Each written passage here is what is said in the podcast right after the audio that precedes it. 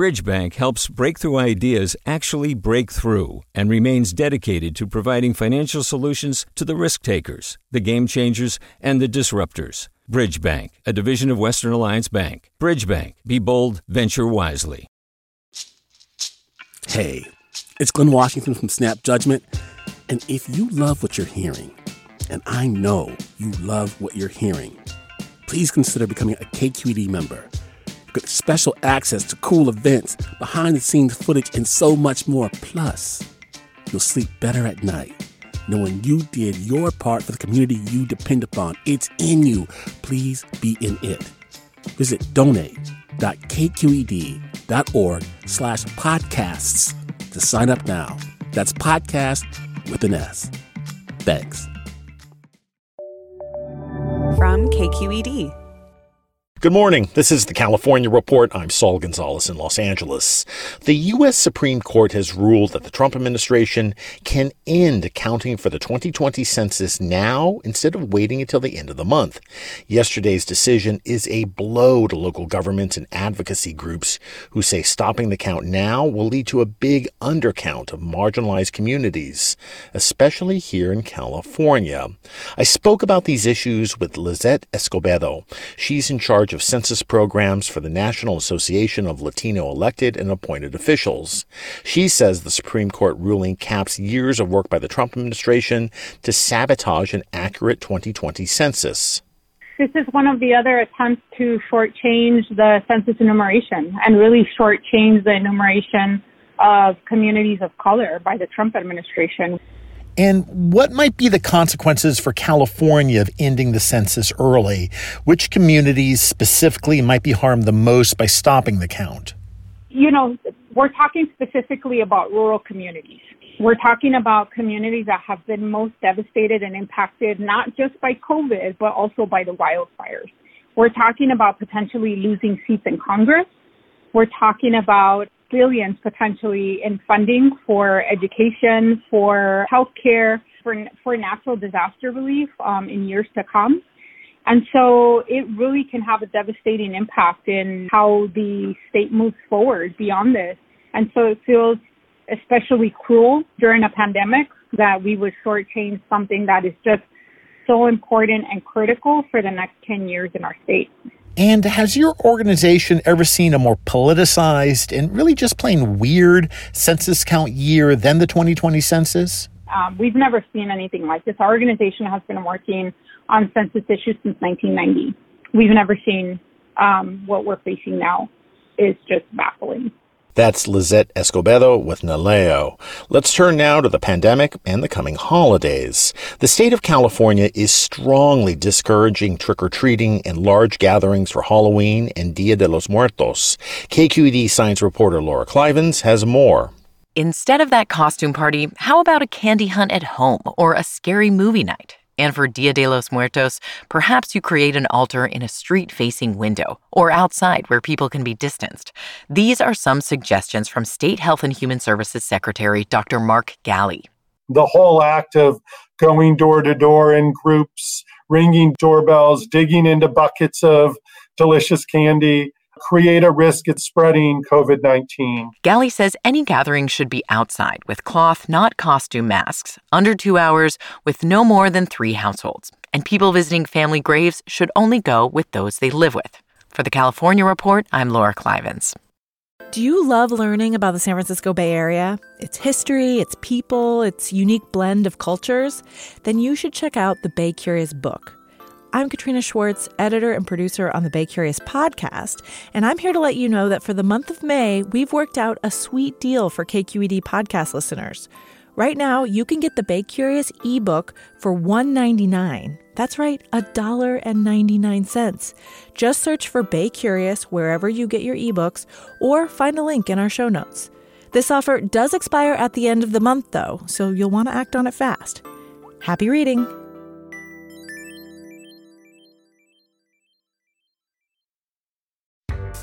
Hi there, I'm Rund Abdelfatah from Throughline.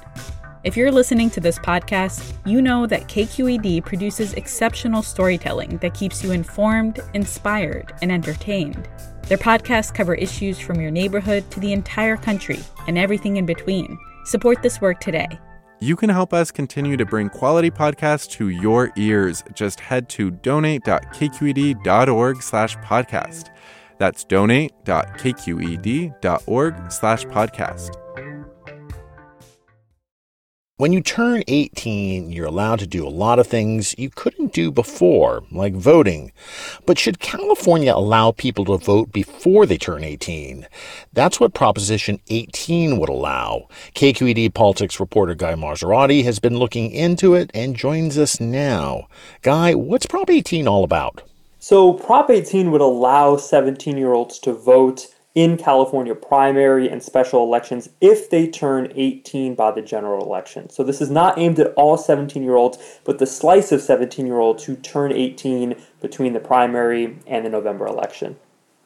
And when they vote in the primary, that of course I, I would guess would be both for candidates who are running and for propositions on the ballot. That's right. And proponents of this say one, it's only fair. These uh, teens are voting or allowed to vote in the November election, in the general election. So they argue it's only fair to give them a chance to pick who makes it into the November election by allowing them to vote in the primary. There's also an argument that, you know, voting is a habit, and the earlier you build up that habit, the more likely that these voters could become lifetime voters. And so the thought is if you introduce voting in primary elections, potentially while these 17 year olds are in high school, already getting a civics education, they could potentially increase uh, their habit of voting and become lifelong voters. Hmm. So, in a, in a sense, by getting uh, a young person even earlier into the electoral process, the voting process, you create kind of a, a lifetime of conscientious voting. Exactly. And, you know, this is, you know, there has been some opposition, uh, but opponents have said, look, 18 is kind of the designated age we've decided on for legal responsibility. Uh, so why create this special carve out for voting? They also say that, you know, even though many other states have adopted this, that California is different because we vote directly on ballot measures. And if this does pass and if 17 year olds are allowed to vote in California, how might this change the playing field of California politics?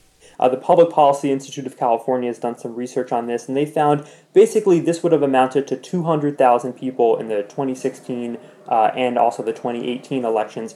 Which, look, in a primary election, which can often be decided by a, small vote count, it's already a smaller uh, universe of voters. Maybe these young uh, voters could swing elections one way or another.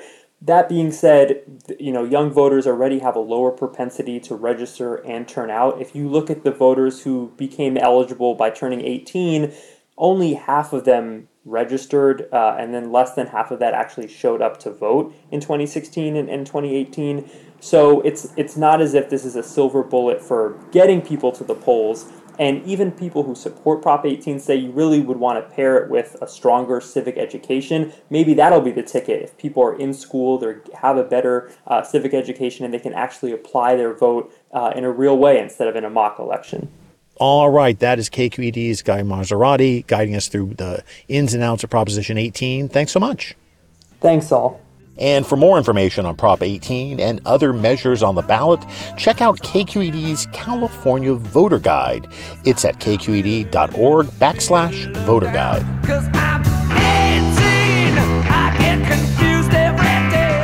Support for the California Report comes from Two Chairs, offering virtual therapy sessions designed to help clients thrive.